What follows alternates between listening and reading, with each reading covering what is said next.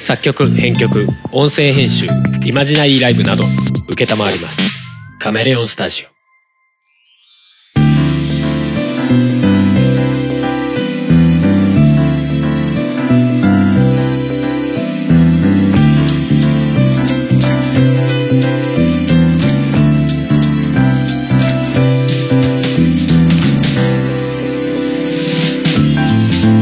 いやピッピー夫婦がナチュラルで言いつつもビターでシャープなピロートークを繰り広げるミーミングレスポッドキャストプログラム「音めですお送りするのはハルトそうです。はい今回345回ででございます何ミーミングレスポッドキャストプログラム。え意味のない ダブルミーニングってあるでしょうん。あれ意味が2つありますよと。あ、ミーミングレスだからない。ない なるほどね。でございます。えい。この前さ、うんふもさんがさ、言ってた言葉でさ、俺が結構面白くてちょっと話そうと思ってたやつがさ、うん。あの、ちょっと前にさ、うん。ラブライブのうん。キャラクターと、なんか農家みかん農家のはいはいはい。看板があってみたいな。そうそう、コラボでなんか作った看板ポスタう。うんうん。ーがなんか、あの、エロいみたいな。そう、エロいというか、女の子のそのスカートに、普通はないでしょっていうところにシワがあるみたういな。んうん。なんじゃこりゃっていうう。んうんなんかじょ、まあ、要は女性軽視だというかさうん。う、んうんうん。ああいう話になった時にさ、あれね、農家の人が、あの、そんなところよりちゃんとミカを見てくれよっていそうそうそう、話股間よりみかんを見てくれっていう、なかなかうまい返しだなっていうのがあってさ、それをさ、ああ、これでも、でもこれ真理だよねと思って、股間よりみかんを見ろってのは、まあそうだよねって、みかん農家、俺ね、時間もみかん農家だからさ、うんそりゃ股間よりみ、股間見てねえで、みかん見てくれよって思うな。そうだよな。ミカはメインのはずなんだかそらうってそいううそね。うそう。股間見るためにみかんのポスター見てんじゃないよっていう。っ てまあ思ったっていう、うんうん思ったっていうか、そういうのがあってさ、うんうんそうだよね、なんていう話をしてたらさ、ふもさんがさ、じゃあ股間にみかん持ってくれば OK って言ってて さ、いやまあ、それは、それはちょっとおおもろいなと思 って。確かに股間にみかん持ってきたら見えなくなるよね。股間のシワも見えなくなるよね。見えなくなるから、バンジャー OK みじゃないみんな、みかんを見るな、それは確かにと思って。ただ、あの、い品位は下がるかもしれない な。なぜここにみかんがあるのかってなるよね。あ、あれでしょだから今この、股間のシワがうんぬんって言われたから、じゃあここに持ってきたっていう、次なる一手的な感じでそれを出せばいいんじゃないっていう。つ 次は股間にみかんだって。頭おかしいんかって言われる。今度全員多いからだとかれる。俺みたいなやつらがこう、いいぞいいぞ、思ってやらよ って。えーそうね。それはちょっと思ったよね。うん。まあ、みかんのサイズだとなんかちょっとサイズ的にこうなんか心もとない大きさではあるなとは思うけどなんていうかギリギリみたでいもな。それをさうまいポーズでさ股間にみかんをさ自然なポーズで持ってみたいなのね隠せるしうんみかんにも目がいくし最高じゃないですか自然なポーズでその場所に持っていくっていうのはなかなかだな。難易度高そいこな。はそこはほら頑張れってあのイライラストレーターさんのうん腕の見せどころうん。ねいやでもあのあの話ってどうなんだろうねうんいやああいうこと自体がさうん。まあ批判されたりとか、まあそれ擁護したりとかってあるじゃない、うんああれどう思うふもさん的に。ええまあ、そう、中身に反応しなくてもって思っちゃうけどね。うーん。そもそもだって、ラブライブでしょ いや、あの、下に見てるとかそういうんじゃなく、うんなんだろうな。まあ男性に向けたコンテンツでしょみたいな。そうそうそうそあう。る程度ね。タうんーゲットが。そうそうそう。うん。だからまあ、いいんじゃないって思っちゃうけどな。まあ基本はいいんじゃないって思うけど、でも確かに、フェミニスト的なさ、なんか女性軽視とかっていう観点じゃないけど、うんでもなんか、不自然すぎる、こうなんか視線誘導みたいのは、なんか、なんか、単純にほどほどにした方がいいんじゃないって思うことはあるよ。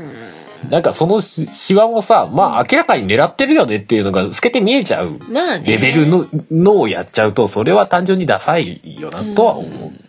でも、まあ、あるよねっていう気がすうる。ん、あるある、ある、実際あるし、うん。まあ別にあんまり構えやしないなとは思うんだけど、うんそんなに目くじら立ててとも全然思わないんだけどそう、そうそうそうなんか俺自身はあんまりかっこいいえというか、普通に自分がやりたいとは思わないですねあ、まあそれはうね。ん。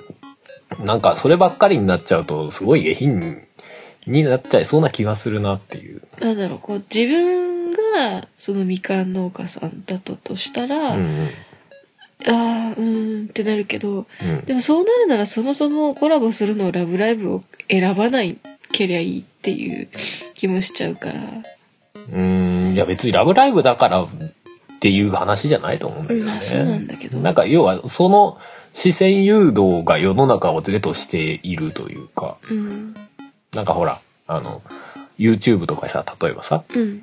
なんか、内容と全然関係ない目を引くだけのサムネイルあーはいはいはい。が使われてたりする時って結構あるのよね。うんうん内容見たら、いや、そのサムネイルに使われてた画像全く出てきませんでしたけど、みたいなザラにあるああ、なるほどね。世界。要はそ、そういう、それと同じ。うんだか。ら別に性的かどうかではなく、なんか、妙な視線誘導というか、うん。なんかそこって感じがしちゃう。まあうね。ん。も、もっとひどいのはさ、なんなら一回炎上させて、 あねえ、まあ、ちょっあ、と。知名度上げて。そうそうそう目に触れさす機会増やすみたいな手法も、あるね。ていうかなんか手法としてあるっぽい雰囲気を感じるじゃない最そう近だね。なんかそれもどうなんだろうな、うん。それと似たような感覚そうだね。モラル的にどうなのっていう。うーんなんかそれが手法化されちゃってるのはなんかなんかだなとは思うんだよねうん確かにねうんうん。難しいね。なんかあある種安易な方向に逃げちゃってるみたいな雰囲気を感じちゃうんだよね、うんうんうん手法としてっていうのはちょっと思ったりはするな。うん。うんなんかね、別にやってても構いやしないのよ。構いやしないんだけど、俺からの単純にその作品へのリスペクトが若干落ちるなっていうのはある。まあそうだね。うん、なんかね、うーん、うーん、みたいな。うん。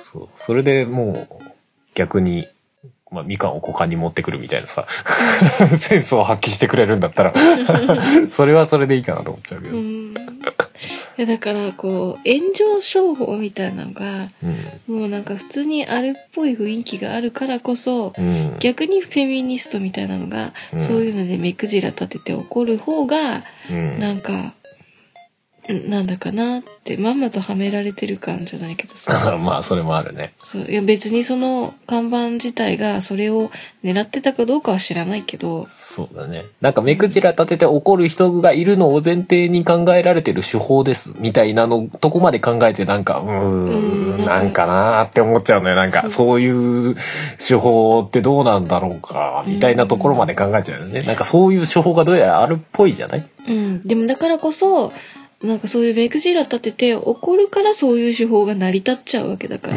そうだね。 みんな冷静な判断で、あの、目くじら立てずに冷ややかな目線を送るだけでいいんじゃないかなっていうふうに。そうだよね。思ってしまう。でもなんか、なんかね、えげつないやり方だなとはちょっと思う時はあるよ。その、怒らせるようなことを書いて、うん。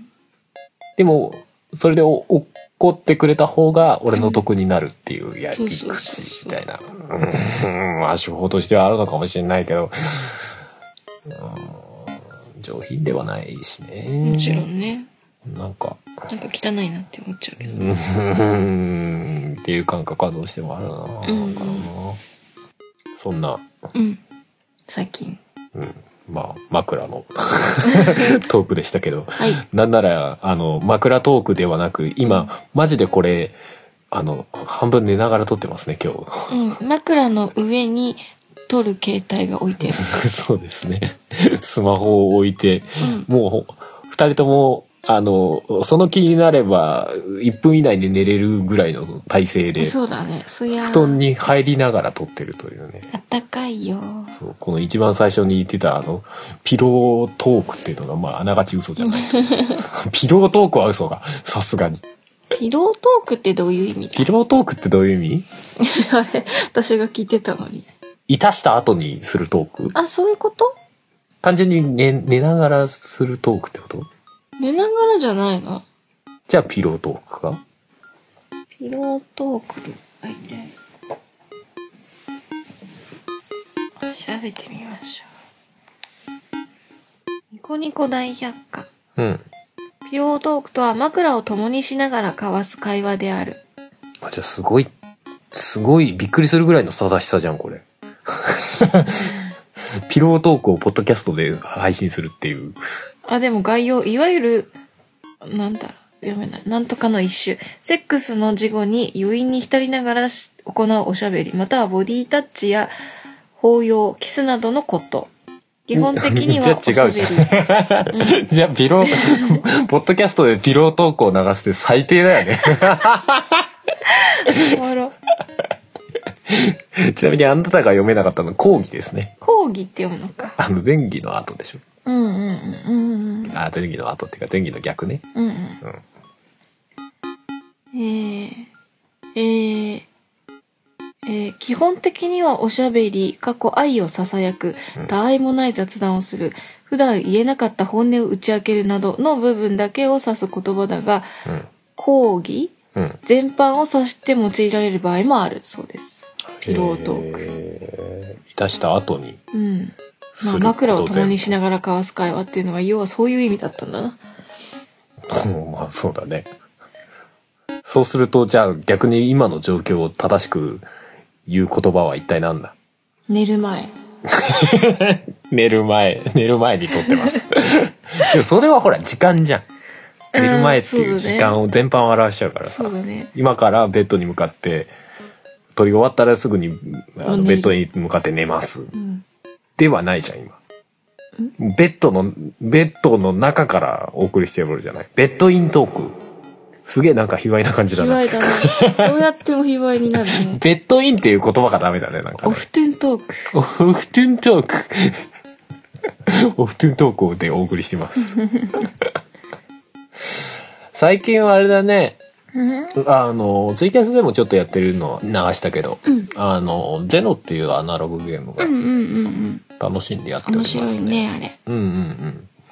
あの、まあ、概要的には、あの、YouTube の中田のあっちゃんがさ、オリラジのん中田敦彦さん、 YouTube のってね。もうそうだね YouTuber になっちゃった。うん俺の中では YouTuber でいいんじゃないかなと思ってるけど、だってテレビあんま出てないでしょ。 テレビ見てないからわかんない。あ、まあね、そう。まあ、あの人がプロデュースみたいな感じなのかな、うん。で作ったなんかカードゲームらしいんだけどう、んうん。あのー前にさ、神戸に行った時にさ、うん。うん。F ログで。そう、カフェログインっていうさ、ところに、あのーカフェに寄って、その時になんかアナログゲームのね、うん。そう、会をやってたんだけど、そう、そこであのーペガさんとね、うんペガの屋根裏部屋のペガさんと、あのーっていうか教えてもらってやってたんだけど、うん。あの、ラブレターっていうね、ゲームをやってたんだけど、そのゼノっていうゲームを最初見た時に、あれこれすげえラブレターじゃねって思ったんだよね。うんうん。なんかカードが数枚あって、で、それでこうなんか、それぞれのカードにあある効果で、まあ、何生き残って最後まで残ってた人で数字がでかい人が勝ちみたいなね。ううんうんうん。やつだった結構面白かったんだよね。うん。で、それにすごいゼノが似てて、え、これな、すげえ似てるけど大丈夫なのって思ってたら、なんかその元のラブレターっていうカードゲームを作った人がちゃんと関わってるみたいね。ううんん。うん。で、まあ、ある種ちょっと、なんだろう、バージョン違いではないけど、ううんうん。んうん。まあ、もう一回内容を練り直して、かつなんか、カードの絵柄をかなり豪華っぽくうんうん。したやつみたいなのが、タロットカードみたいだよね。あ、絵柄はそうかもね。うん。そう、やつで。で、しかも結構安いんだよね、なんかね。700円ぐらいで。うんうん。アナログゲームって割かし高いじゃん。まあカードゲームはそんなに高くないのかもしれないけど。まあ、でカもードも枚数少ないしね。そうだね、うんでも結構、絵柄とかはリッチだからね。うん。そう、少ないとはいえ、30ぐらいあるのか。30はないか。20数枚ぐらいか。そうだね。うんうんうん。 18枚かな。 18枚ああ、プラス、あの、ほら、なんか説明カードみたいなのがついあてあるー、そかれらながあるから、まあ20。近いのかな。うん、うんぐらいかな二十数枚ぐらい、でルール説明とかネットに上げてあってさ、その 説明カードみたいなのにはすごい簡易的な説明が書いてあって、うんうんその、ちゃんとした説明は QR コードの先にあるっていううね。んうんまああれ多分費用を抑えるのと、まあ要は説明書を入れるとその分お金かかっちゃうじゃない、うんうんうんだから費用を抑えるのと、まああと、あれなのかな。プレイしながら、その、カードのさ、効果うんをこう調べれるようになってんのかなと思って。まあそうだねそういうは配慮なのかなって微妙なところだけ ど。うんうんうん。まあ紙一枚だけペロッと出されてもねそうそう。そうお互いにこうこれの効果なんだっけ みたいなみんなだらみたいになっちゃうとねそうどこ見ていいかなんか分かっちゃいそうだしねそうそうそう。でもあれすごい、なんか俺らには刺さったね。うんうん。楽しいなんかカードの枚数はそんなに多くないけどさ、うん結構まあ戦略的な動きができた気がするじゃない、うんううんんうんかなり運も多いしねまあそうだね。うんう、んうん。運が中負けがあるのが逆にちょうどいいようね。ん、うん、うん、うん。いやー、そこでそうきたか、みたいなね。 そうそう。まあ、ルールとか若干こう、やれば割とそんなに複雑なルールじゃない。んうん10枚しかないから複雑なルールじゃないけど、言葉で説明するとうん難しいね若干煩雑になるから、まあ気になる人は調べてほしいっていう感じなんだけど。そううーん。そう。まあ、い1試合とかじゃないよね。最低やっぱ3本選手ぐらいでやるとちょうどいいのかな。そうだねね。あのさっき見てたんですがうん。田中の違う中田のあっちゃんさんとうん。あのメンタリストの大悟さんのはいはいはい。動画ね。うんがや対って戦、る対戦の動画が。あれはなかなか見あ応えれ、があれ見ると さ、あ、このゲーム面白いなって思うよね。うん思うね最近上がってたホリエモンと、あの、中田のあっちゃんが対決してる動画は、うん正直全然面白くなかったけど。まあ一般人がやるとそうなるよ ねっていう気はするけれど第五の回は読み合いがすごくてね。すごいねあれはなかなか面白かあったあれ、あれを見ると面白いですね。うんうんハラハラこっちがこっちがハラハラしちゃう感じうふはふはんってあれ見るとそのゲームの面白みもすごいわかるしね、うんうんそれはそうだね確かにすごいうん説明としてもうんなんか優れてたなと思う、うんあの会話ある種読み合いがねうんうん今場にこのカードとこのカードが出ててでなおかつ要は相手がこのカードを捨てたってことは多分おそらく持ってるのはこれかなみたいなうんうんそうしながらであとブラフかけたりとかねうんうんそう、自分が持ってるのはこれですかね、みたいな。あえて自分の持ってるカードを相手に指定してるみたいな。うんうんそういう、できるの楽しいね。手軽。うんうんうん。 10枚っていうのがちょうどいい感じだよねそうだね。そんなに長引かないしそうそうそ最う。後で、ま二人でやってもちゃんと戦略性があうんうる。んで、ゲーム的には一応ね、正式なルール的には4人までいけるじゃなうんい、うんそうそうそう。だからなんか、手軽かつすごい幅がうんうん広いというか。ねうんちょっと複数人でもやってみたいよね。ちょっとその戦略性が全然変わりそうで。変わ二、りそうだよね人でやってるとどうしても、あの、何、決闘とかのカード、うん要は1対1で、い手札に持ってるカードの数字が大きい方が勝ちみたいなうんうんことになるんだけど、それが複数人でやると多分、まあどっちかがぬ落ちるって感じなんだよね。そうだ抜けねて残りの人でまたそ、そこからゲームを継続していくんだけど、二人でやってると、もう決闘っていうカード出した瞬間にどっちかが死ぬ、または引き分けで終了そうだねになっちゃうから、そこはちょっとね、ゲームの展開が異常に早くなっちゃうから、そうなんだよねちょっとこのカードを序盤に出すのどうみたいな雰囲気になるんだよね、なんかね。 そうだねもう最初から6引いちゃってさ、お俺、なんか、で、手札が8なんだけど、まあ大体の確率で勝てるだろうけど、ここで出すのなん か、面白みないよね、みたいなそうなんだよ気ね分になったりする時ある。 10持ってて6引いちゃった時どうしよ即座に終わるやつうね。そうそうそうまあその、なんか、たまたま運で、そううんうんあの、勝ち確定になっちゃうパターンとかもね、結構出るからね。あるよねそれで一一瞬で終わっちゃうからさ、二人だとさ、そこはちょっともやっとするけど。まあそこは運でっていう気もするしな。うんお前運良すぎか ね。いう感じになるから。ううんうんん。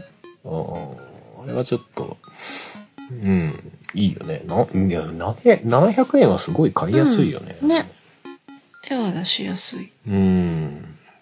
いや、あんまりセオリーがないじゃない、うん。まあ先が読めないっていうのもあるけどさ。そうだね。なんかこうすれば、まあ、安牌に勝てるよねっていうルートがほとんどない気がすそうるからださ。ね。なんかやってて楽しいから運次第だからねうん、バランスがいい気がする。うんうん。まあ攻略というかその、セオリーをさ、作っていくようなゲームも、それはそれで面白いのかもしれないけど、うん。でもなんか気軽に体験、対戦するならやっぱ、まあある程度運要素強い方がっていうのうはん。ね。あるよね。うんうん。うんで、あんまりこう戦略性が強くなると若干ね、こう対戦してると険悪になってきたりするかそらうね。なんだよね。あの、ポーカーでフラッシュばっかり出すやつみたい な。もう勝てない。これが一番組みやすくて、そこそこ強いカードだから、これ狙うのが一番いいかな、みたいなさ、うん。ね。あるじゃない。もう勝てないよーってなっちゃう。え、フルハ、フルハウスよりフラッシュって強いのみたい なさ。あったりしないなんかそういうの。うん。いや、わかんないけど、みたいな。まあ、そう、そんな感じ。っうん。ていうのね。はい。 XENO か。うん。うんうん。出てんの。うんううん。ん。あのー、アマゾンとかで700円ぐらいで売ってるはず。売り切れてなければ。ね売り切れてっていうか品切れ、うんなんか一回結構品切れ状態が続いた時があったとあそうかなっんだていう話は聞いたけどね。へうえ。ん。そう。じゃあ話変わりまして。はい。えー、ハッシュタグ読みましょうか。おう。おっす。ちょっと久しぶりかもね。うんうん。あ、そうだ、結構久しぶりだな。最初に読むやつ1月27日。おお。うん。えー、高野菜菜師さん。うん。えーこれあれですね足が冷えるみたいなああ、私がね。そうそうそうそういう寝る暖房がどう時のとかっていう話をしたうん。時の話ですね体質は不毛さん派ですがお布団派ですあ違うお布団こたつ戦争のうんうんうん。だいぶ前だね。派生の話だ、それ言ってなかったのか。うんというか湯たんぽ派です普通のもしくは楕円のカバー付き湯たんぽで低温やけどしまくりしえしまくりましたがこの湯たんぽにしてからは無傷です寝る前5分寝る5分前にでも湯たんぽをお布団に忍ばせておけば朝まで足が冷え知らずということでうんうん。ありがとうござあいりまがとす。うございます立つ湯たんぽシリーズレディースベイビーっていうなんかガードがついてる湯たんぽっぽいですねううんん。うんうんあ、湯たんぽ自体にね。そうそうそうそうそうそうなんかやっぱり低温やけどとか湯たんぽが心配で。自分自身もそうなんだけど、猫たちがね。ああ言ってたよ気になっねてそうそうそううそんな話をしてって思ってたのでたから確かにそういうのはいいかも、うんでなんか実際使ってる人のうん。うん。意見があると。意見はすごい参考になるねね。うんそんなに確か高くなかったんだよね、それが。そうだねいくらだったかな1000いくらとかだったっけうん2000円ぐらいだったっけ、うんまあでもそんぐらいだよねね。うんまあでも湯たんぽは確かにいいなとは思うよねそう寝る前にお湯気になるん沸かだけどねしてそのままジャーって入れてさうん。放置しとくだけでまあうん。いいじゃないまあでもこの前さうん。結局湯たんぽは買わなかったんだけどさ、うんあの家にあるペットボトルにさうん。あのお湯を入れてさまああーお湯っつってもほどほどのねやつうね、ん。多分あのそれこそ湯たんぽぐらいさがっちりしたお湯入れるとうん。あのボトル歪んじゃうからさホット用のね、あそうそうそうそペうットボトホルでッ。ト用のペットボトルそんなでかくないやつだけどうんね、うん。そうそうにお湯入れてふもさんの足元に置いてみたけどどうでしたあれうん、あれね、程よくあったかくて、よかったほど程よいの程よかった。本当あのなんか、う微妙って、なんか、人肌並みぐらいの。 あ、まあ感じ、うん、人肌あるかないかぐらい。でもそこ多分、冷えちゃうでしょ。多分ね、だからうん寝つくまでの間暖かいっていう感じだった。う起きたらもう冷たくなってた。ん。まあそうでしょうね。うんそりゃそうでしょうね。全然。別に何の断熱効果もない、ただのペットボトルですからね。うん、まあもうなんか、えっと、カバーとか入れるでもなく、なんも、うあれだったからね。ん。うん。まあそういうんでもいいのかもしれないけどね。まあねそこまで、ね、極端な話ではないじゃない多分、ふもさん。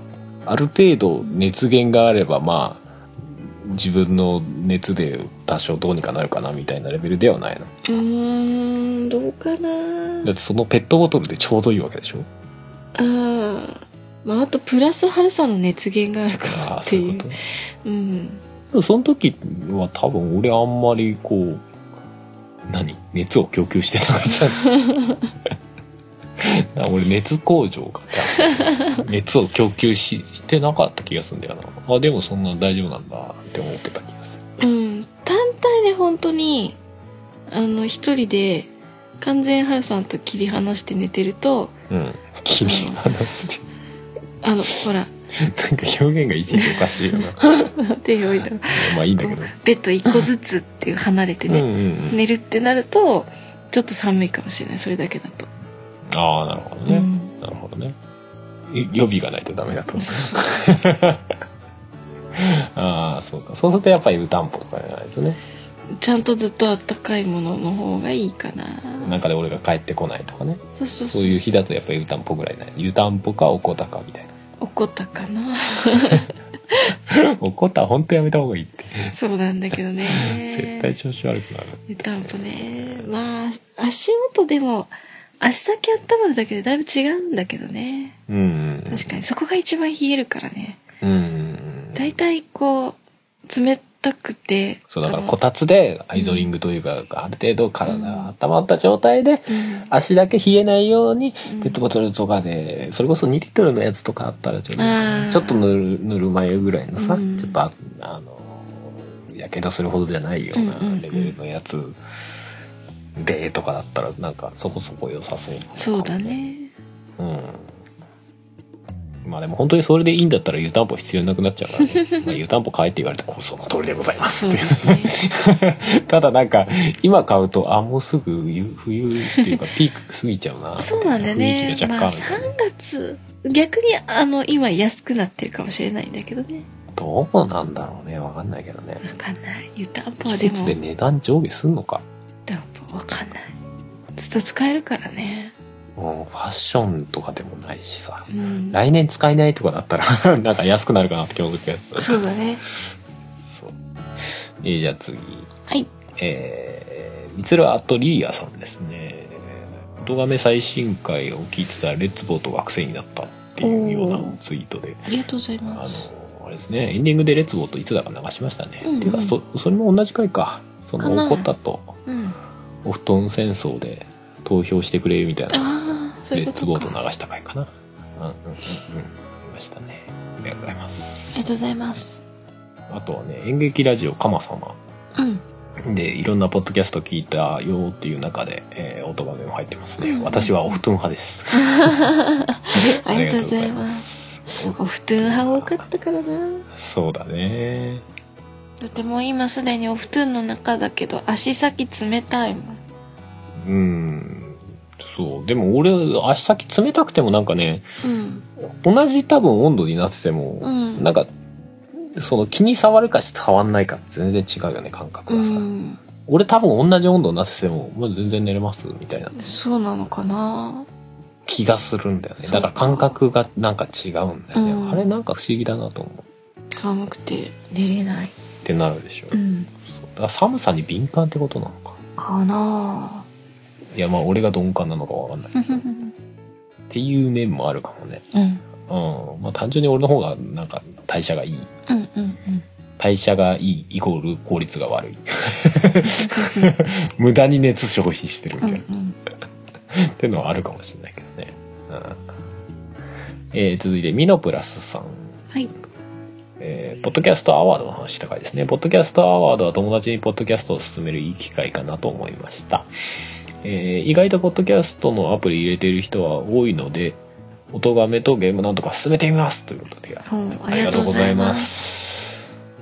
ゲームなんとかゲーム多少触る人なら進めやすそう、そうだね。進めやすいだろうね。あのかるテテーマが絞られてるから、す進めるのに言いやすいよね。そうだよねゲームのこと話してる番組っていうう。んうん言えば、それはねまあ間違いないもんね音がめ進める、うん、夫婦がなんか話してるみたいな説明難しいよねなんか申し訳なくなるぐらいなんかねわかりやすくこう、こんなこと話してるっていうのに大体出てくるのは、うん、寝言とか話してんの寝言話してんのみた いな。どういうことってなるよね。わか説る。明が必要ですねパンチはあるかもしれないけどなんか、工場的にこいつもこれをやってるみたいなのは基本ないからないからね最近なんかこうコーナー的ななんかもないしそうなねんだよね。まあ、それでいいとも思ってるしね、大人だよね。まあ夫婦の雑談番組ですねまあ、まさにね、まあ、ピロートークをする番組でピす。ロートー クなのいたした後なのいたスタートじゃないです。毎回いたした後なの怖っやだ嫌だなそれはなえー、椿ライドさん。いえー、春さんの翻訳こんにゃく話、感性が研ぎ澄まされてとか、ニュータイプっぽいなと思ってたニュータイプの音がした とか言って。あれですあねりが、とうご俺がざいます効果音を入れてたやつですうね。 ーんニュータイプっぽい効果音は俺はちょいちょい入れますんで。 そうそう。俺、結構いろんな効果音をさ、うんライブラリ的に集めてあるんだけど、うんうんあの番組で使うようにさ、うんうん多分ね、一番最初の方にね、ニュータイプの音がやっぱね、拾ってきたよね。へえ、うん。そんな使うのうん多分なんか、やっぱ効果を入れた時に使いやすかったんだろうね。へえそうそうそうそう。だから結構もう昔から使ってるな。うーんそうまあ実際そんな機会が多いかって言われるとそんな多くもないんだけうどね。んえー続いて、はいえー、生徒かなめさん。ドラえもんに対する知識はまるで聞きかじった程度としか思えない。もしかして原作漫画はともかくアニメもあまり見てこなかったのでしょうかということでいただいております。ありがとうございます。見てないです ね。俺は特に見てないね。ね私はまあアニメちょこちょこ見てはいたけど最近全然見れてないっていうのもあるしうん。まあそこまでがっつり、何毎週欠かさずっていう感じだとうどうなのまあでも割と見てたかな一時期とかいうレベルじゃなく。昔から「ドラえもん」と「クレヨンしんちゃん」みたいなまうんうん。あ大体見てた気がする何曜日だっけ金曜日とか金曜日かなの夜は大体そこをこう通して見るよねみたいな。うんまああの時間帯変更とかうんあ。の曜日変更とかちょこちょこねそれこそうん学生時代からあるとだんだん変わってきたりとかはしてはいると思うけど、うん。うん、大体見てた気がするその時間にいればでも見てたけど覚えてない。そうだねうんうん。まあ見流すよね。そういう内容だしね。うんなんかみんなすげえ詳しいなって逆に思う。そうだよねよく覚えてんなって思う、いやいや、俺、俺は見てないからそもそもあれなんだけど。うんいやだから逆に俺がおゲームなんとかとかさ、でさ、うん自分の知ってることをベラベラベラベラ喋ったりするじゃない。うんで、そうすると、春さんよく覚えてますねとか言われるけど、別に、あの、うんうん、なんか覚えようとして覚えたわけじゃないみたいなさ。うん。あるじゃん。なんかそういう感覚に近いんだろうねああ、なるほど多ね。分ね。うん。でもドラえもんは確かに何かのきっかけで覚えようとするみたいな感覚はあるのかもしれないね。秘密道具図鑑的な、そういうのありそうだもんね。うん。だからまあドラえもんっていう作品自体というかアニメ自体が面白いなーって思っててもそこに意識が向かないとなかなかこう細かく覚えてたりっていうのがな,、うんないないののかかなもね。でもこう、よく、ドラえもんの秘密道具、うん。どれが一番好きとかさ、うん。何が欲しいとかっていう話とか、うん。ちょこちょこあったりするから、やうん。っぱりなんか、ドラえもんの秘密道具って割とみんな、知って何がかしら知いがってちるっていうのはあるのかもしれない。うんうんうん。まあそうだね。うんにしてもまあ俺らのが聞きかじり。っていうかまあ番組で話すにはちょちょっっととレベルがちょっとみたいちょっと調べてから喋ったらどうですかみたい なな。。そうだよ。まあって言われたらまあ、 うんうんすいません全くうんってと思って。 でもその通りでしかないし、事実そうだなとしか思わない、そうだね。そう、そうでしたよ。実際。うん。いいじゃない。そういう人が喋ってる。いい じゃない。あ何も悪いとは言ってません言よ。ってない。そう。悪いとは言ってない。そうだなって思ったよ。そうそうそうそう別に全然いいんだけどっていうことだと思うんですけどねかなめさんえっとゆうすけさん、えー秘密道具を科学的に紐解きたい夫とロマンじゃんと指す 妻対照的で良いですねえーしかし現実にドラえもんに憧れて科学者になった人たちが第一線で活躍されていたり実現している秘密道具もあるんですよねその数100種類以上だとか調べてみるとたくさん出てきますよということで、ありがとうございます。ありがとうございます。最近もあれでしたよね、あのーこれはまるでドラえもんのあれじゃないかみたいなやつで、うんあの、なんだっけ。手塚治虫のさ、はい。漫画、AI 手塚治虫が漫画描きましたみたいな話題になったじゃないあー、あったね。そう、ああいうのもなんかね、ドラえもんに出てくるんだっへて、え。なんか本かなんかを、うん。その機械の中にボンって入れると、うんその本の雰囲気を読み取って、うで、んその後に、なんかこういうテーマの作品書いたよって言うと、その機械が勝手に自動書記してくれる。へえ。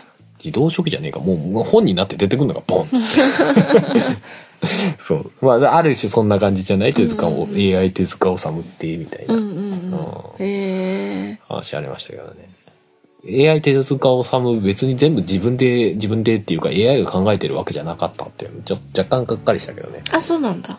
ななんか構成とかは人がやってるとかってう話だったけど、ーん。うん要は最終的な手直しというか、うんその部分は結果人がやってるっぽくて、 まあ、さすがにそこまで、うんまだ技術は言っていなかったという。ただなんかキャラクターのタッチとか、げうん原案というか、うんうん。最こういうキャラクターでこういう設定みたいのはなんか機械がうんうん。出力したみたいな話ありましたけどね。まあでも実際実現されてるっていう以前にその元があんまり知らないって いう ところがあるんでそうだね。みんな、みんなでもやっぱ結構いろいろ調べてるんだろうね。うんなんかね、そういうのね。うん俺、ドラえもんとかクレヨンしんちゃんとかさ、うん。うん。全然通ってこなかったからさ、なんか、それが不思議なんだよね。はるさんちってさ、あの、いい。なんだろうな、はるさんちって、うん、基本実家で、うん。テレビずっとついてるっていうお家のイメージがあるのね、私の中で。はい。なのに、そこは通ってこなかったんだっていう。好みの人がいなかったんじゃなね、でも面白いなと思って。いいや、まあ俺が興味持ってないっていう可能性もあるけど。あ、もうついてたけど見てなかったみたいな。いや、ついてたら見てると思 う。まあ、み、み、見てるっつっても、そんな、毎回追っかけてるわけじゃないから、うん時々見てるレベルだと多分、情報としては、蓄積がされないじゃないね。うん。なんかそういうレベルうーんだと思うけど。だから俺、名探偵コナンとかもさ、時々兄弟が好きで見てたりしてたんだけど、うん一緒に。うん。なんかやっぱり、毎回見てるわけでもないからさ、うんなんか全然情報として蓄積されないよね。ああ、そっか。まあ、こういうもんだよねってのはわかるけど、みたいな。あんまりアニメは見てこなかった感じなのか、はるさん。うんそうかもね。ね。どちらかといえばゲームをやってた人なのかもしれないね。うんそんな感じがするねでもまあそっちがそんなに深いかって言われると、うんまあ、知ってることだけっていう感じだ けど。まあね。うん。なんかアニメでこれはすごい見てたな、みたいな。あんまり思い浮かばないもんな。あ、そうーん、あったかな。なんかみんな中途半端に見た記憶しかないんだよな。あそうスラムダンクとかさ。う。ルロケンとかは。あ、ルロケンはまあ割と見たからな。うんあれはでも漫画も持ってるからね。あそうだね。う。うんん。それはあるかもしんないけど。なんか悠々白書とか、うん。そういうのもなんか、中途半端に見た記憶しかないんだよね。ああ。だからあんまりこうなんか、アニメでどっぷりハマって見続けたみたいなのがなんかあんまりないのかもしれないな。ハンターハンターとかも漫画なのか。ハンターハンターも、ハンターハンターは俺漫画ですら途中から読んで途中であ、そっか。読んでないから。うん。うん。だから自分でなんかね、漫画集めたりっていうの、それこそベルセルクとか、うん。あとなんだ最終兵器彼女とかあ多分そんぐらいじゃないかな。ルロニケンシは前巻まとめてもらったから。あ。あ、そうなんだ。そうそうそうそうそう。兄弟が、だっていうのあ不思議だの、ね。いらないっつ って。これは、やるよって言われて、ボンって。へえ。全巻セットでもらった。うんうん。いいんすかみたい な。そうそう。そうだよね、はるさん、ワンピースも見てないもんね。ワンピース、え、普通えワンピース見てる方普通うーん。なんか今、当然のように言われてちょっとあれだったね。いや、まあ、最近の定番で言ったら。一般教養一般教養。そこまで言わないよ。いや、ドラえもんに近いぐらい結構見てる人は多いかなと思って。アニメのアニメのな、まあアニメなのか漫画な漫のか画わかなのんないけか。ど。ワンピースはアニメか漫画。まあ、どっちかでもいいか。うんそうか、ドラえもんは漫画を見てる人ってそもそもいなさそうだもんね、割とね。どうなんだろ、アニメの方が多そうじゃないううん、でも原作好きって人もある程度年が上になってくあるあもちろんそうだとけど。多そうだけどねそうだけど、まあそっちに行くとディープなイメージあるじゃん。なんかまあワねンピースはなんか、どっちもあるよどっねちもありな感じするよね。うん。今無料公開してるらしいですよ何がワンピースうん漫あ画今じゃなくうんえっとねその最近よくあるじゃないコロナの話そうそう在宅になっちゃった人たちうん向とけかにこ子供のね、学校そうがそうそう休校になっちゃったから、それの、そうそうそうに合わせてとかね。なんかジャンプが結構そういうのやってるじゃない集英社が。なんかその中でえっとねこ9日からだかうん。かなあの「ワンピースも60巻までだか、うん多分全部なのかなわかんへないけど無ー料公開してでアニメの方もなんか特別編集うんしたものが流れるとかっていうのがツイッターで流れてきてましたよ。うんうん、なんかね、読みたい俺、そういうのね、ゲームもちょっとそういう系が、来があるんだけど、うんなんかみんなが好きならいいかな、俺別にって思っちゃう部分あるんだよね、なんかね。 いや、読んだら面白いの絶対わかるんだけうど、んわかるんだけど、みんなが好きならいいかな、別に俺見なくても、みたいな気分に、ね、なるときあるうん。なんかゲームでも対策のゲームでさ、みんながいいよいいよって言ってるやつはさ、あ、いいのは分かったから、俺め、みんながやってるから、その話聞かせてくらいのさ、うん気分になるときある。だからドラえもんも外すのか。ド ラえもん、ドラえもんは何なんだろうね。サザエさんみたいなのと同じ感じあそううん。なんか古典みたいな印象があるのかもしれあない。そう。うん。まあまあそうね果てしなくずっと続いていきそうだなっていう気はするけどうん。そうね。私割とそういうの好きだからねそうだね。ちびまるそう子だねちゃんとかサザエさんとか結構見るし、うんうん。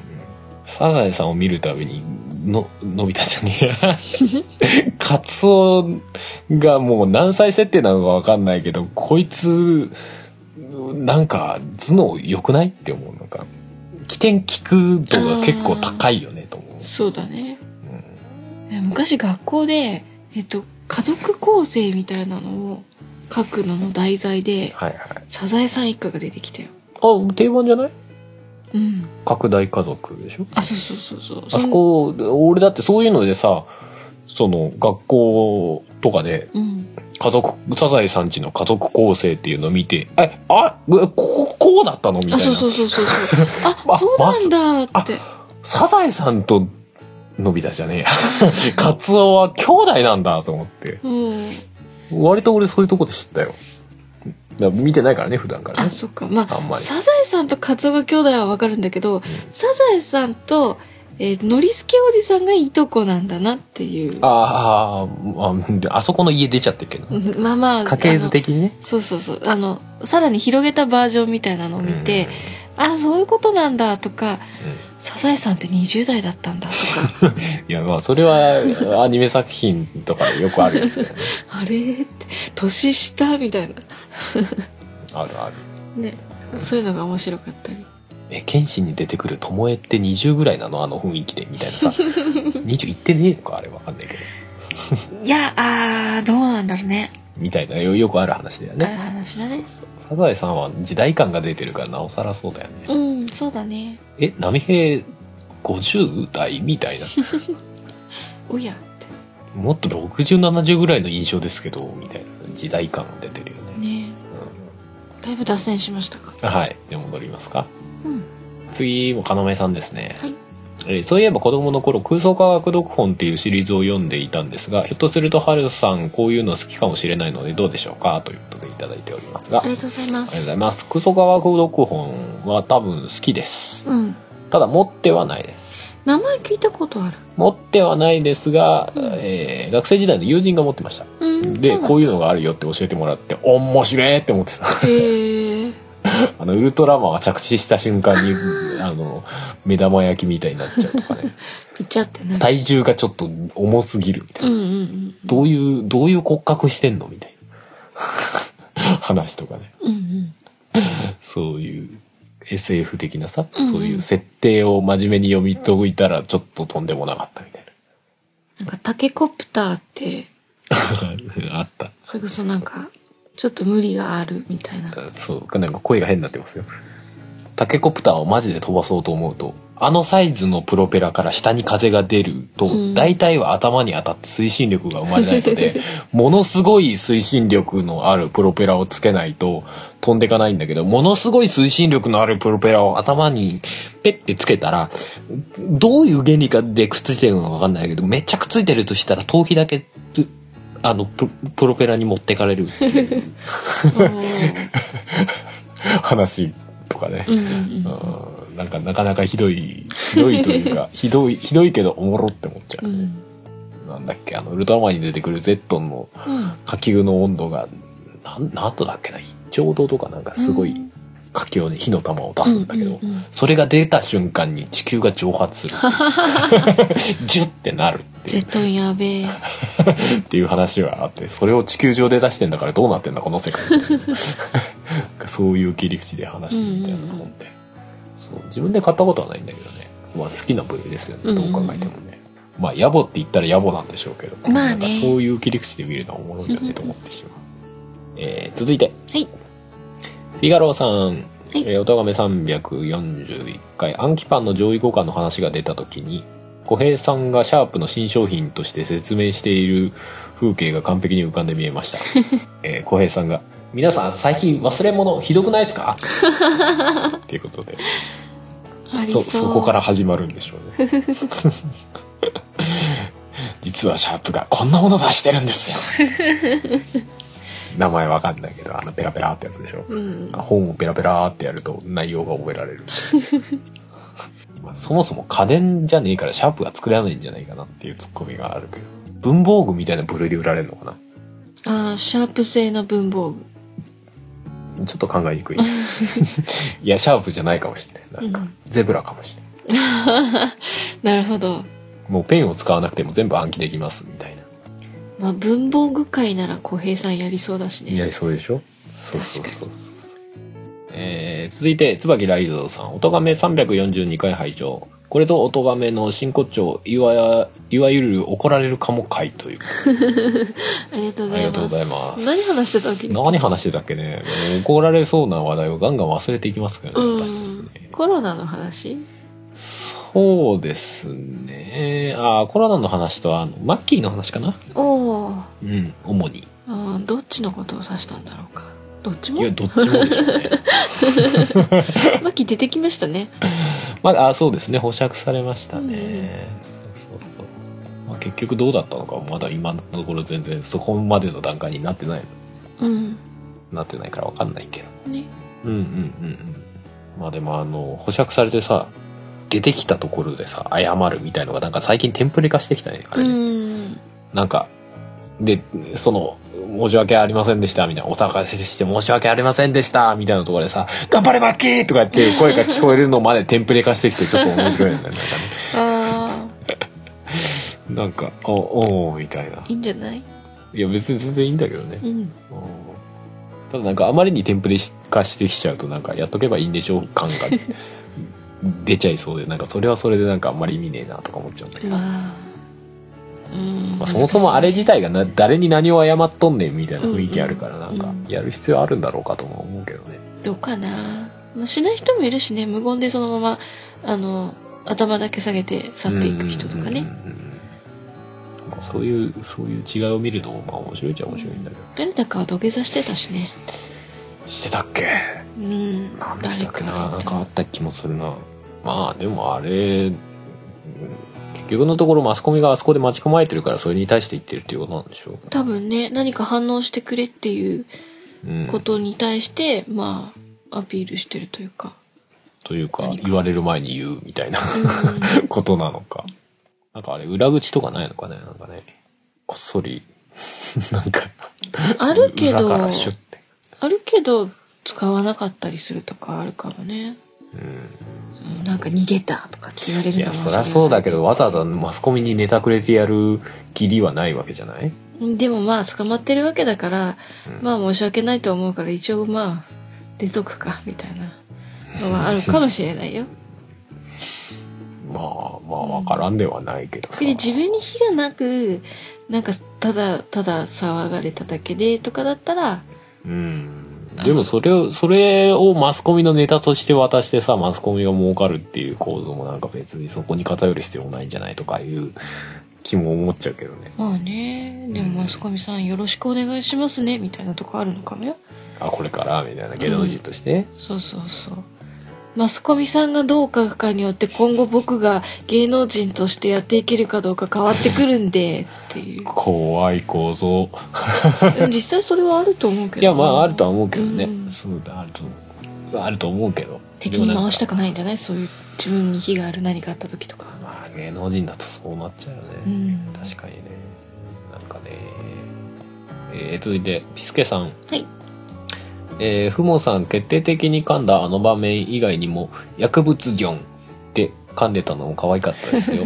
えー今回のエンディングかっこよくて好きでしたということでありがとうございあまりがとすうございますエンディングはベッキーだったかなおうっーすうっすベッキーは、えー春のサイトでねフリーダウンロードできるんで、まあよかったら聞いてほしいなという感じですけどもふもさん噛んだのは正直どこだかわかんない何回か噛んだなっていうのは覚えてる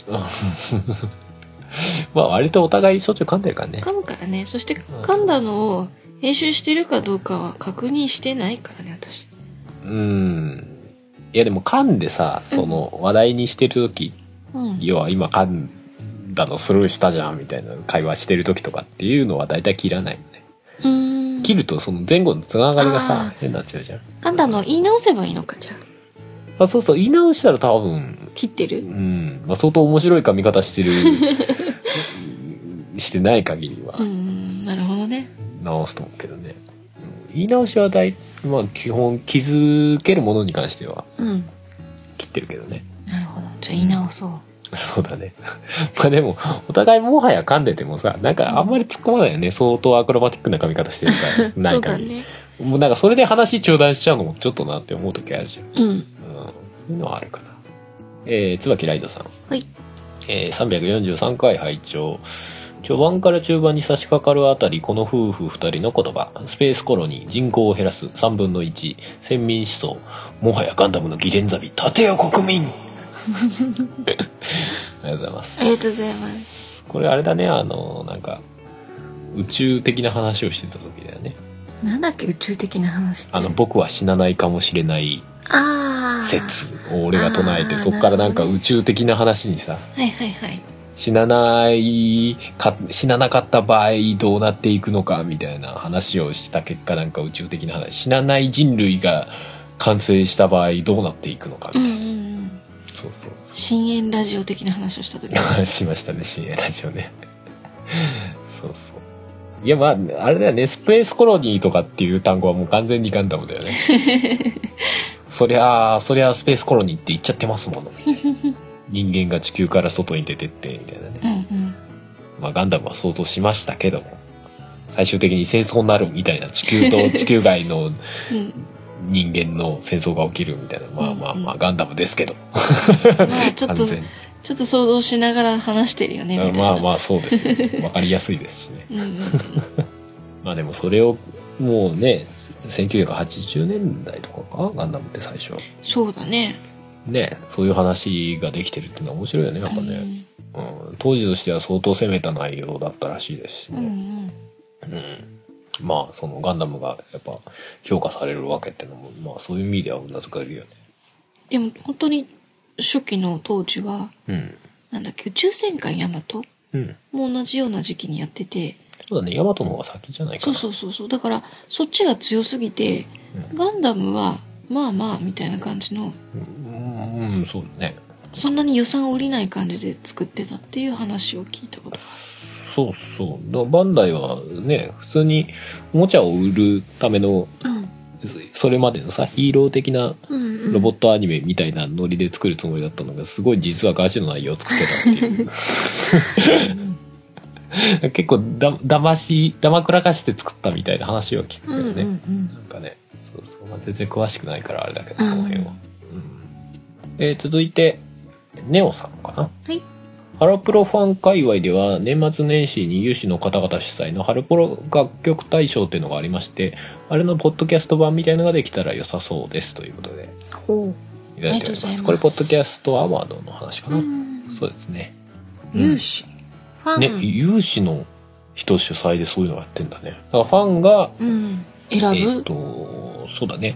で、ハロプロ全体の楽曲なのかなプロ全体うん今このグループに限らずってことなんじゃない、うんそうそうそう。正直ハロプロに今な誰がいるのか全然分かってないですけど。ハロプロにどういハうロプグロループがあるのかがで、あれでしょつんく絡みのうんモーニング娘。とかうんしか出てこないわかんないアンジェルムとかあそれもそうなのかうん、うんじゃないわかかんなない。その全然知らないからね。いや、でも楽曲で選ぶみたいね。う投ん票でね。うん。それのポッドキャスト版。ポッドキャスト版だから、例えば一人一票持ってて、うんポッドキャス番ト組リにスナ入れるーとがか番組に入れるのかな音楽での楽曲をポッドキャストに置き換えるとなんだそれとも回か会なのかなもしかしたら番組っていうのがグループになるとしたら回か。うんこでもの、うんうんでも結構な曲数よりさ、 そうな番んだ組の回の方が死ぬほど多いじゃない。っていうか、まそうあなんだ番けど組自体でも死ぬほど多いんだろうけど、ポそうなッんドキだけどャストの方が。選びきれないよね。分散しまくりみたいに。そうだね 難しいね、そう考えるとね。まあでも番組を選ぶ賞だとして、まあまあ投票、うんまあ投票もありだろうけどね。まあうねん。まあもちろん、その、ファンコミュニティというかさ、うんそのリスナーの傾向によって投票する人が多い番組みたいなのももちろんあるだろうから、うんまあ、そこは偏ったりはするんだろうけどね。ねうん、でもその、ある種さ、今回のポッドキャストアワードうんは、あれは、その主催側が、まあ、ある種、偏見で選ぶうんアワードなわけじゃない。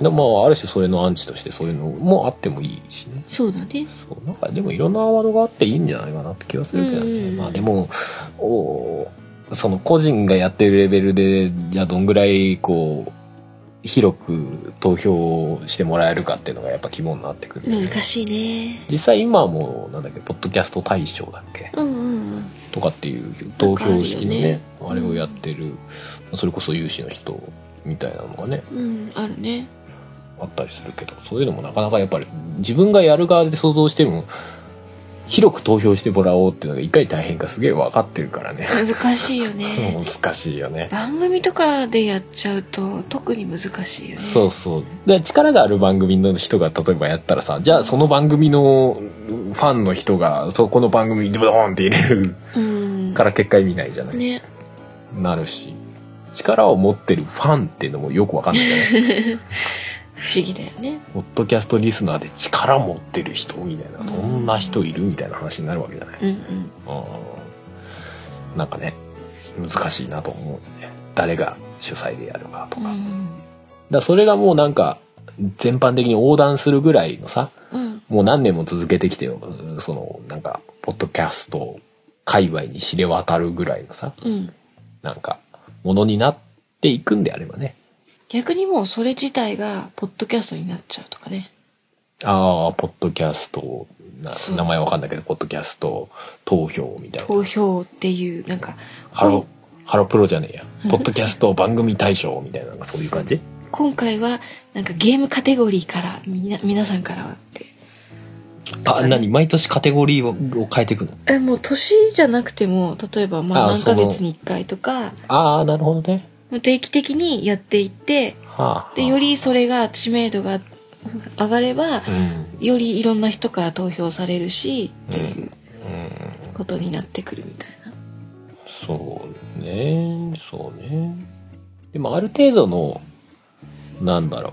そんなさ、深く受け取るっていう意味じゃなくても、ある程度ライトな感じでそういうことを続けてみるっていうのは全然あってもいいような気がするよね。ううんんうん確かに。まあでも結局人気投票にするとな、でも上がずっと、うんどんどん上が強化されるだけで下がどんどん埋もれていくっていうさ、今の、その iTunes のさ、あの、ポッドキャストのランキングとかさ、ああいうのと同じ現象が起きてるわけじゃない、うん。上は目につくからさらにリスナーが増えるみたいなさ、うんうんうん内容と関係なくさそういうことが起きたりするしがちになっちゃうじゃない投票とかだそうとだね。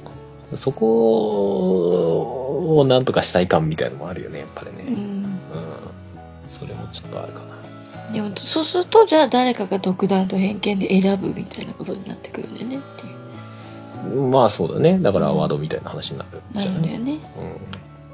なかなか難しいよね、そこの。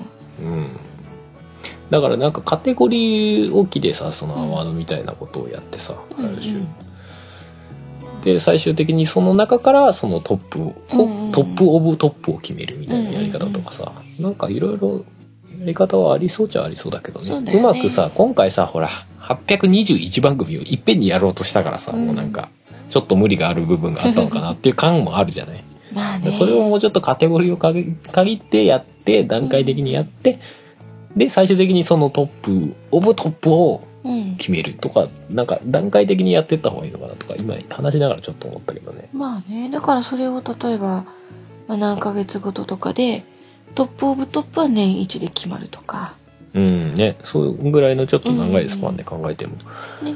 いいのかもしれないしねうんうん、うんそうするとあれかもねある種周知期間にもなるわけじゃない、うんうんトップオブトップを決めるさそうだよね。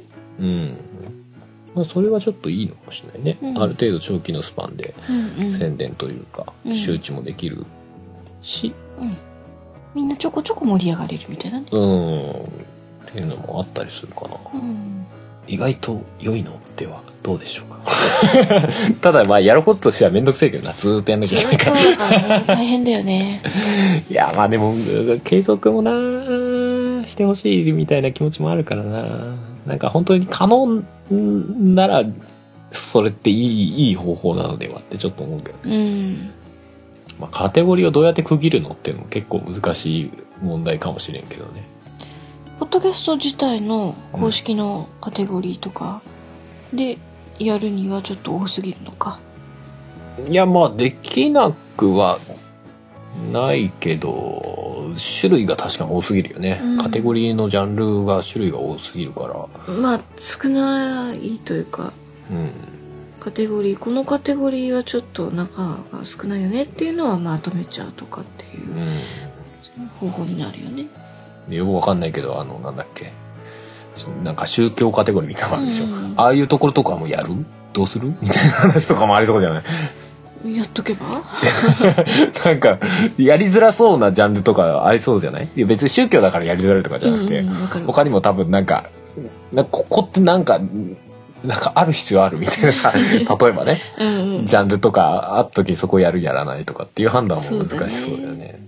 やらなきゃやらないでそこのカテゴリーの中に入ってる人は文句言うっていそうのかね。中の、だから、ちょっと、どう判断難しいなっていうのはその他みたいな感じで全部ひっくるめての投票とかね。うんそうね。 うん。まあでもそういうのもな、アワード側がもうなんかゴリゴリ進めてっちゃっていい気がするけどな。うんあんまりなんか、なんだろう、意見とか取り入れすぎちゃってもわけわかんなくなっちゃってもあるからね。まあ難難しいよ。難しいと思うよ。 難しいと思うけど。そう。えー、まあ今回はじゃあ、そんなほう。ところで終わりですな。ハッシュタグ。うん。おっすあ。りがとうございましあた。りがとうございます。また、えー、ハッシュタグいただけたら嬉しいかなと。ポッドキャストアワードの回とかの話、もう、もうちょっともらえてもいいんじゃないかな。ちょっと思ってるんだけど。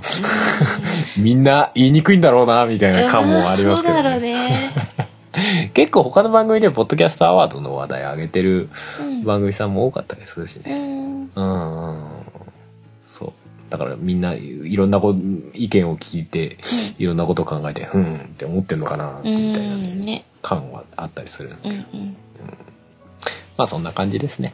はいじゃあ終わりにしたいと思います。よっはいえー、今回もエンディングに春の曲をかけて終わりにしたいと思います。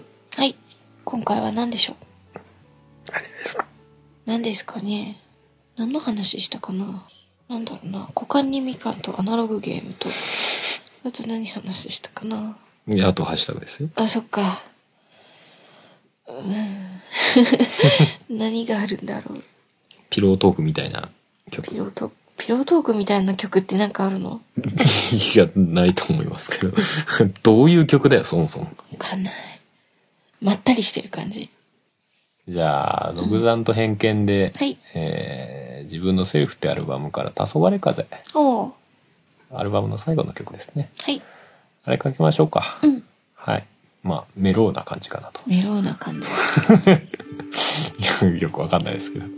はい、聞いていただけたらと思います。じゃあ、えー今回もお送りしたのはハルと、ハマでした。はい、布団の中からお送りしました。また次回。さよなら。バイバイ。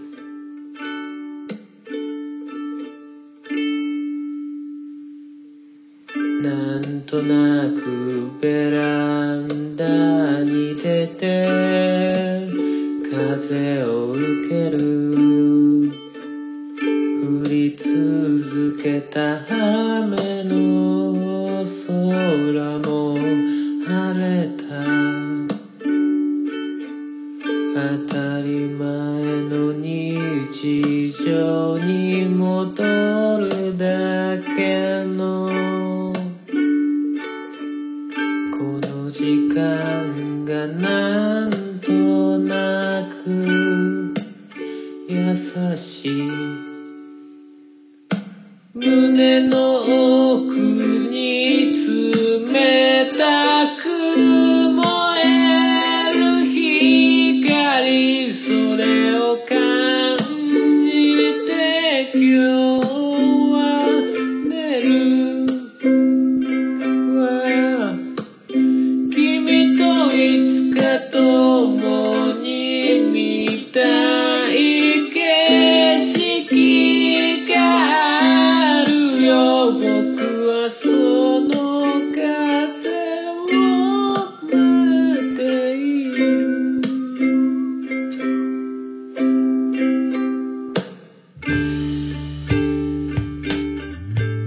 この番組では皆様からのメッセージを募集しております。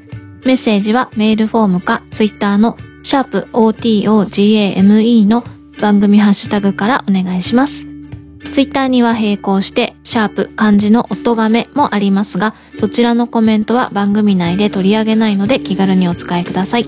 さらに、音がめではなく、春は作曲、ポッドキャストの編集代行などのお仕事を受けたまっております。音に関することで何かありましたら、ぜひカメレオンスタジオのウェブサイトの方をご覧ください。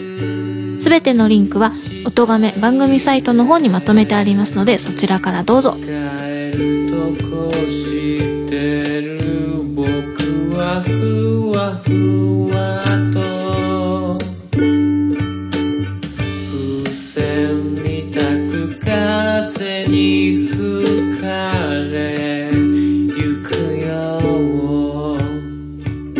夢の中で見るあの霧のように今は未来をつかめないああ君といつか共に見たい景色があるよ僕はその風を待っている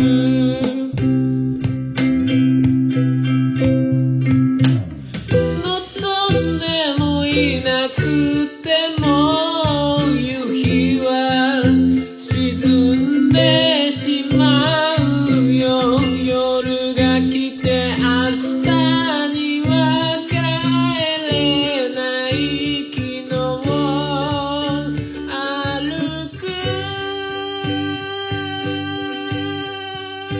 僕の足でこの番組の楽曲、編集は、カメレオンスタジオがお送りしました。ポッドキャストやりたいと思い立ったら、ポッドキャスト制作指南所。音がめフェスからのお知らせです音のみで作り込まれた音楽フェス音がめフェス2019イーブンが現在ポッドキャスト上にて開催中です今年の出演アーティストは春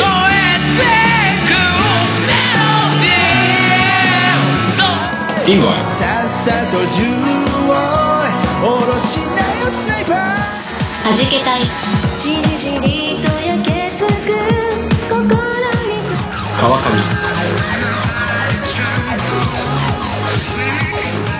けなめる前に投げつける稽古で泣き出しそうなように戻るよザグアニマルキャスター音亀フェス2019ではそのステージに加え一曲入魂のジョインステージもございますー詳しくは「音亀フェス2019」と検索し特設サイトをご覧ください冬の初めを真夏のように熱くする音亀フェス2019イーブンたどり着いたこの場所